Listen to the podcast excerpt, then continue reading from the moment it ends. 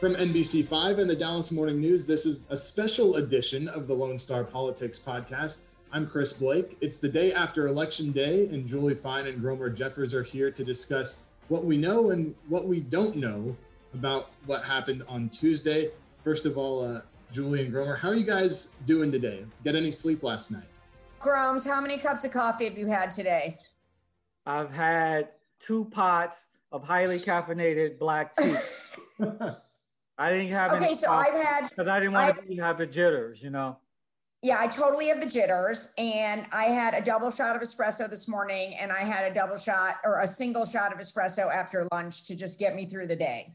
Yeah, but I got to tell you, uh, tell you guys, I'm a junkie, right? So I actually went to bed at like 3:30 in the morning, and I couldn't sleep, so I cut the TV back on just to check on how I was doing and just then I saw the the, the Milwaukee dump in Wisconsin, and uh, when Biden kind of went ahead in Wisconsin, and I was like, wow. So I watched a few more for a few more minutes of that, and I finally got to sleep and uh, got back up a, a, few hours later. So it's been a well. I, as you all know, I'm the person that goes to bed at the crack of eight. So I made it up to like 12:30, which to me is oh, that's, that's big for you, right? Big big. And then I woke up at three and I checked everything. And then I went back to bed till about 6 30. Um, and, you know, it's going to be a long day today. Tomorrow's going to be a long day. Now, as we are taping this, uh, former Vice President Joe Biden winning Wisconsin, and the president is asking for a recount there. Yeah. See, it's fascinating what has happened because we went into this knowing that Biden had to restore the the great blue wall, as Democrats like to call it, that Trump knocked down in his victory over Hillary Clinton. We didn't know that it would be this close. Polls showed, and Julie, here we go with the polls again. Polls showed Biden with easy victories in Wisconsin for sure, but also winning in Michigan and Pennsylvania and even Florida. And they obviously were wrong. But what's fascinating is that the way these votes are being counted, the election day vote, Trump had the lead.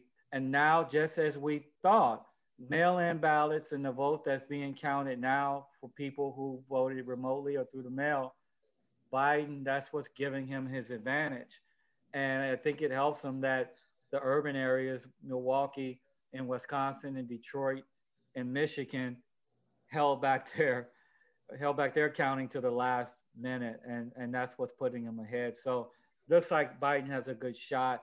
Who knows in this crazy, wacky election what will happen? But you know, I think right now most people would rather be him than Trump, considering that all he has to do if he holds Arizona and Nevada to win Wisconsin and Michigan to get to 270, right? Right there at 270.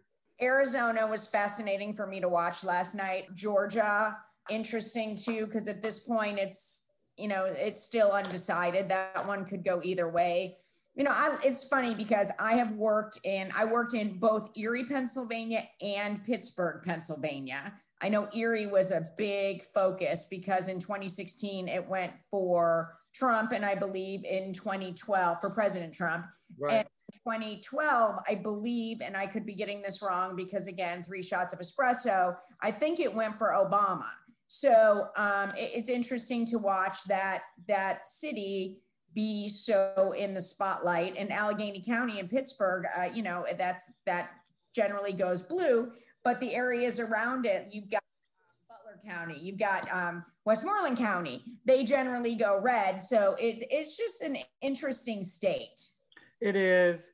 And I got to tell you, Biden, if he if he wins the White House on the strength of Wisconsin, and Michigan, he may dodge a bullet if he loses Pennsylvania because that was his big selling point, Julie. Scranton Joe, you know, I can deliver Pennsylvania. During the debate, and it was so late in the debate. Oh, you know, the fracking. The oil and the fracking. Yeah. And, you know, as we know, it's like the first hour of the debate is when people are paying more attention. And then it just kind of squeezed in at the last, eh, you know, it was this question was like towards the end but interestingly like I, I, you know i interviewed uh, former vice president joe biden last week and he gave a very you know he knew the oil question was coming. He gave an answer on it. He talked about it. We didn't want to get rid of oil. He talked about oil subsidies. So it you know the whole thing has been fascinating but you know what was fascinating to both i can speak for gromer here the texas house. Well before we get to the House, let me just say this also. Notice how Biden went to Georgia and didn't visit Texas? He knew, didn't he? I think, you know, all along. He knew that Texas wasn't really in play for him, right? But then what I want to understand then is yes, I, I think he, he knew it wasn't in play. But Kamala Harris spent three days before the election making three stops here. Yeah, I know. It's just like, well, you know, let me send you know how how the stereotypical she's not the vice president yet but the president sends a vice you know the, the vice president away on some sort of mission you know in some faraway country. Uh, I think it was a little bit of that you know. I'm going to shut these beto o'rourke and julian castro and these texas democrats up by sending them kamala harris and and and that that'll that'll mollify them but I'm not going there because I need to be in Pennsylvania, Michigan, Wisconsin, and even Georgia. So I just thought that was interesting. And Trump didn't come here, obviously, either. And he he he won the state uh, pretty well, comparatively speaking, pretty easily. So well, Roy Bailey said Roy Bailey, who's one of the uh, tell me if I'm saying this right, Grom, co uh, co-chairman of finance for the Trump campaign. He said President Trump shouldn't come here. Yeah, he did.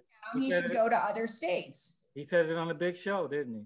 He said it on the big, and once you say something on our show, it's out there. Yeah, it's so, out there. So you you um, mentioned the Texas House. Wow. Yeah. Well, I talked to um Chris Turner today, the um Texas Democratic Caucus chair, and Chris, you know, basically came out and said he was disappointed. He was glad in North Texas the incumbents held their seats. Said first priority is to get back to Austin and do the work. But politically, yes, they have to take. When he says do the work, he means the work in Austin. You know, right pandemic economy. But he said after that, um, you know, politically they have to look at this. They blow it. They blow it. And uh, it's a combination of they blow it and Republicans were ready. You know, 2018, uh, Democrats picked up 12 seats, but we all figured that that was the low hanging fruit. The conventional wisdom at the start of the process was that this would be much harder for Democrats. But then the narrative sort of began to change again with polling and with, with the boastfulness of, of some Texas Democrats that, wow, they can really do this. And then we start looking at some of the Rick Stickland's seat, and, and he's retiring, but his seat in Tarrant County and some of the other Tarrant County seats look good. Morgan Meyer in Dallas County, who looked like a dead man walking, but actually pulled it out. Angie Chen Button and so when you look at these these races, it kind of makes sense that they would be tougher for, for Democrats to get. But I really think the party leaders should take a lesson in managing expectations. You know what I mean, Julie? If you put it out in the universe that you're going to flip Texas, that Biden's going to win Texas, and MJ Hegar is going to uh, win the Senate race, and we're going to flip the House, and it doesn't happen, you're going to get crushed when it doesn't happen. I appreciated Representative Turner coming on and doing an interview today. I appreciated that. Um, yeah, I think when you put it out, although, you know, former El Paso Representative Beto O'Rourke, who has really made this his work to flip this state. And he, worked his butt off. I he worked, and not only he never said it was going to flip. He said he hoped that it would flip, and they would work hard for it to flip. I am sure he is very. I, I would imagine he's very disappointed. But I mean, that you get the emails. There was a phone bank every 11 minutes. Yeah, not only that, they they tracked and registered these new voters from out of state and then tried to get them to the polls. He was all over the place uh, in Garland, all over North Texas, all over the state helping House candidates. Where I think uh, I'm gonna write this, I'm gonna write about this tomorrow, Julie. Don't underestimate the Republicans working and door knocking and campaigning through the pandemic and Democrats looking at the science and saying that they weren't going to put their workers at risk. Some started campaigning at the end, but there was a lost summer for a lot of Democratic candidates in terms of that personal contact that you need with voters in order to be successful. I don't think you can underestimate, you know, Beth Van Duyne uh, in Congressional District 24, working from her primary on nonstop, interacting with voters, and Candace basically not doing that and not having her team knock on doors. That I believe hurt Democrats. And I'm not criticizing them for it, for it because they were, in, in most cases, doing what they felt was right in a pandemic. But man, when you make that kind of decision, it could go against you. And I think it, it, hurt, it hurt some of the candidates. Do you guys think the voters that Democrats are courting, though, would they have responded as well as Republican voters to in person campaigning? That's a great question. But I can tell you this on the Republican side, I've heard stories of voters that were cooped up in the House and going stir crazy that was just happy to talk to someone knocking on their door and talking about politics. And okay. they're glad to have the company. Uh, but you're right. There, there are some people who don't want you knocking on their door in the first place, right? And if you do it in a pandemic, yeah, it could backfire. Uh, I get that. I mean, the Amazon man gets here. I'm like, hi, how yeah. are you? right? Hey, Amazon man. it's like, or I'm sorry, the Amazon man or the Amazon woman. Mean, right. I know what you mean. Well, that's like on my morning walk, socially distant, of course. Anybody that will stop and talk to me from a safe distance, I'm in. Yeah. So, I mean, in that respect, uh, Republicans found out that their base voters didn't mind that kind of a kind of contact. And I know uh, again, Morgan Meyer in uh, what's that 108 in the Park Cities district, State House district. Man, that Republican turnout was off the chain. It was off the charts, and and uh, he overwhelmed Joanna Cattanach, who couldn't build on what she did in 2018 with that close. Yeah, but here's what's interesting: Morgan Meyer, in many cases, is in the same district as Colin Allred. Yeah, and yet Morgan, you know, has this massive Republican turnout, and Representative Allred wins by what seven points? Yeah, he crushed it. Uh, it was another seven point win. It was the kind of the same margin he beat Sessions by, and I can I he probably, I mean he won't say this, but you know I think in this one he wanted to run it up a little bit, but but you know that is still kind of a swing district, but look, Allred ran a great campaign, and uh, that's one of the bright spots for Democrats. That's becoming the, the, what is the saying? Like once you get elected to your second term in Congress, like you're likely going to be there for a minute. Yeah, and the thing is, he he gets elected to his second term. That will be probably a protected district when they re, when they draw the lines. It's a minority opportunity district now, uh, which means that. Uh, when you draw it, you're going to have to be mindful of giving communities of color, in his case, he's, he's a black guy, the opportunity to elect the, the candidate of their choice. So he wanted just in time, you know, to, to have that kind of consideration during the redistricting process. And I would expect uh, him to come out of redistricting with a stronger district. And that's why it was so important for Genevieve Collins if you, uh, and Republicans, if you're gonna get a get a freshman, you got to get him when he's a freshman, right, Julie? You can't let them be in that seat uh, too much longer after that. So that, that might be gone for Republicans at this point. And as our friend Todd Gillman said, it'll be very interesting in the um, congressional Texas lunches with um, Pete Sessions and Colin Allred together. Pete Sessions going yep. about now, I'm interested to see what this is going to be like for Pete Sessions, only because Pete was chairman of that powerful rules committee, and now he's going back and he is not in the majority. He's not in the majority. He keeps his seniority, so he'll he'll probably get a committee. I forgot what he told me he wanted to to sit on, but uh, and for those who don't know, he's going to be representing the Waco area district that the retiring Republican Bill Flores. He's leaving that district in, in McLennan, in, in the Waco area. Uh, yeah, it'll be interesting because you know Sessions. I mean, he's been on the show many times. He likes to be in the majority.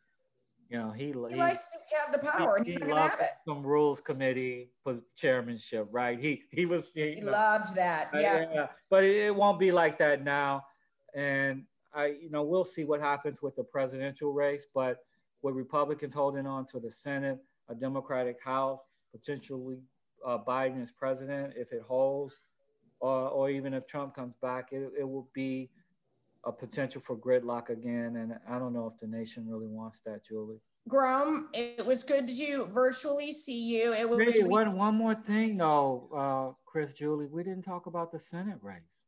Oh my gosh. Okay, well, we got John to- Cornyn reelected by what 10 points, not as close as some projections had it. Yeah, similar similar to the presidential as far as the projections being a I, little off. Yeah, I'll be quick. I mean, Cornyn ran a great a, a really nice campaign, Julie. Well, he did. And also, you know what I heard from a lot of people? His commercials resonated. Yeah. They and, were very personal. And a lot, I heard from people on both sides of the aisle, they felt that those commercials resonated. And, and, and now, you know MJ Hegar, but I, I'll say this, Julie, she's, she's been in a race for a long time. She was the, one of the first Democrats in but I got the feeling toward the end of the process, most Texans still didn't know really what MJ Hegar was all about, who she was, or any of that. And her money came in late, and I, I just think that she never had had liftoff, especially the way Beto O'Rourke had liftoff in 2018. Well, and Beto, I think, was able to be on the road, and she wasn't able to be on the road as much because of the pandemic. But beyond that, what I think hurt MJ Hegar is she did not get support from Democrats that she ran against in the primary. Nor did she seek support from Democrats she ran against in the primary, which is also strange. You got to unify the party before you can go and, and, and take on the big elephant. You know what I mean? Not a surprise. I think we knew, but you know, this is a setback for Democrats from 2018. And you know, I'll tell you something. I think we all really realize. I mean, we realized it in 2018, but we really realized the Beto O'Rourke effect. Yeah, it seems like that was real. Um, and maybe candidates do matter. You just can't put anybody in a, in a position and expect them to replicate what happened in a previous election and uh, I, and I, I don't think we should underestimate the fact that Republicans were prepared this time. Uh, he kind of caught them by surprise in 18. I talked to a Democratic operative, and he said that maybe we could have picked up a few more House seats, four or five more in 18, but they were ready this time, and it was just a much difficult, a difficult task, much more difficult task. All right, my partner. All right. I'll see you to tape the show, socially distant, of course. Chris, I know. Um, thanks Chris, for doing this today. I would say take a nap, but you're so wired that that's probably not possible right now. Oh, I'm going to take a nap. All right, there you go. All right. All right. Bye, guys. Take care. Thanks. Earlier Wednesday, Dallas Morning News Washington Bureau Chief Todd Gillman joined NBC5 to discuss the election. Here he is with NBC5's Deborah Ferguson. Todd, Democrats came up short in Texas. The president won. Republicans kept the state house. They didn't lose any congressional seats. So what happened? Well, for one thing, the pollsters apparently got it wrong. For another thing, uh, Joe Biden never made a really serious play for Texas, despite the uh, the pleas from Beto O'Rourke and Julian Castro and the state Democratic chair. It was really a half-hearted effort. Uh, six point win for Trump is is pretty strong, but much weaker than his nine point win, which itself was pretty weak. This could have maybe been the year that Texas tilted, but you know, unless you make a huge investment in a ground game and you, you work it in the Rio Grande Valley, it just didn't come together. And the other thing is that we did not see the suburbs uh, shifting to the Democrats and away from the president in the way that so many people expected. So one thing that we've learned from this election is that Republicans may not have as much to fear as they thought when there is large turnout, because it turns out that when voters come out, some of them are, are for each party. Let's talk a little bit more about the race for president. As Evan was just pointing out in that story, President Trump claimed last night that he's already won. Did he? And he says all the voting should stop. will it? I know you just got off a call with some of the president's representatives, so kind of take us through what's going on here. It's really very peculiar, and it's hard to tell if the president is just, you know, if it's just bluster from the president. His team is not backing him up. Congressional Republicans, Senate Republicans are certainly not backing him up. Some of them still haven't had their races called, and they want the votes to, to still be counted. Um, and the president's campaign team is kind of sidestepping the president's claim. They are saying we got to be really careful to make sure that only valid votes are counted, but they are not saying that the voting counting tabulation in places like Pennsylvania or, or Arizona should stop. So I think as the day plays out, we're going to see if they actually go to court, if they actually go to the Supreme Court. What grounds the president thinks he has, either factually or legally, there really are none. I mean, there's until you prove fraud, there's no fraud that would be a basis to stop the tabulation, and there's no legal basis. State laws everywhere allow for tabulation to continue for days after uh, election day. Mm-hmm. All right, so when we take a look at the electoral map, so far at this point, Maine has just come through with uh, three electoral votes for President Trump. So it's 227 to 213, 270, of course, that magic number. So when will we know for sure who will be the next president of the United States? Will it be Mr. Trump staying in office or will it be Joe Biden? Um, I can't be sure. The, the Biden team thinks that they will hit critical mass by late afternoon today. Um, Wisconsin, the, the vice president, former vice president, is ahead slightly, and all votes have been counted. So they think Wisconsin is going to fall into their category. They feel that they have an insurmountable lead in Michigan. Um, Biden already took Arizona, uh, which was a big takeaway from uh, from Trump there could be a decision later today, but there could also not be a decision today, and it could take several more days. I would say settle in. Don't get too excited with every little, oh, Maricopa County has reported kind of report. Uh, it's not over until it's really over. Right. All right. Well, Todd, for right now, though, this interview is over. So thanks so much for joining us and giving us your perspective on it. Todd Gillman in Washington with the Dallas Morning News. You can uh, read Todd's take on what's happening right now at dallasnews.com.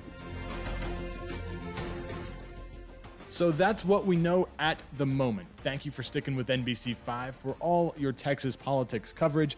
Check NBCDFW.com for the latest updates as we roll towards the weekend.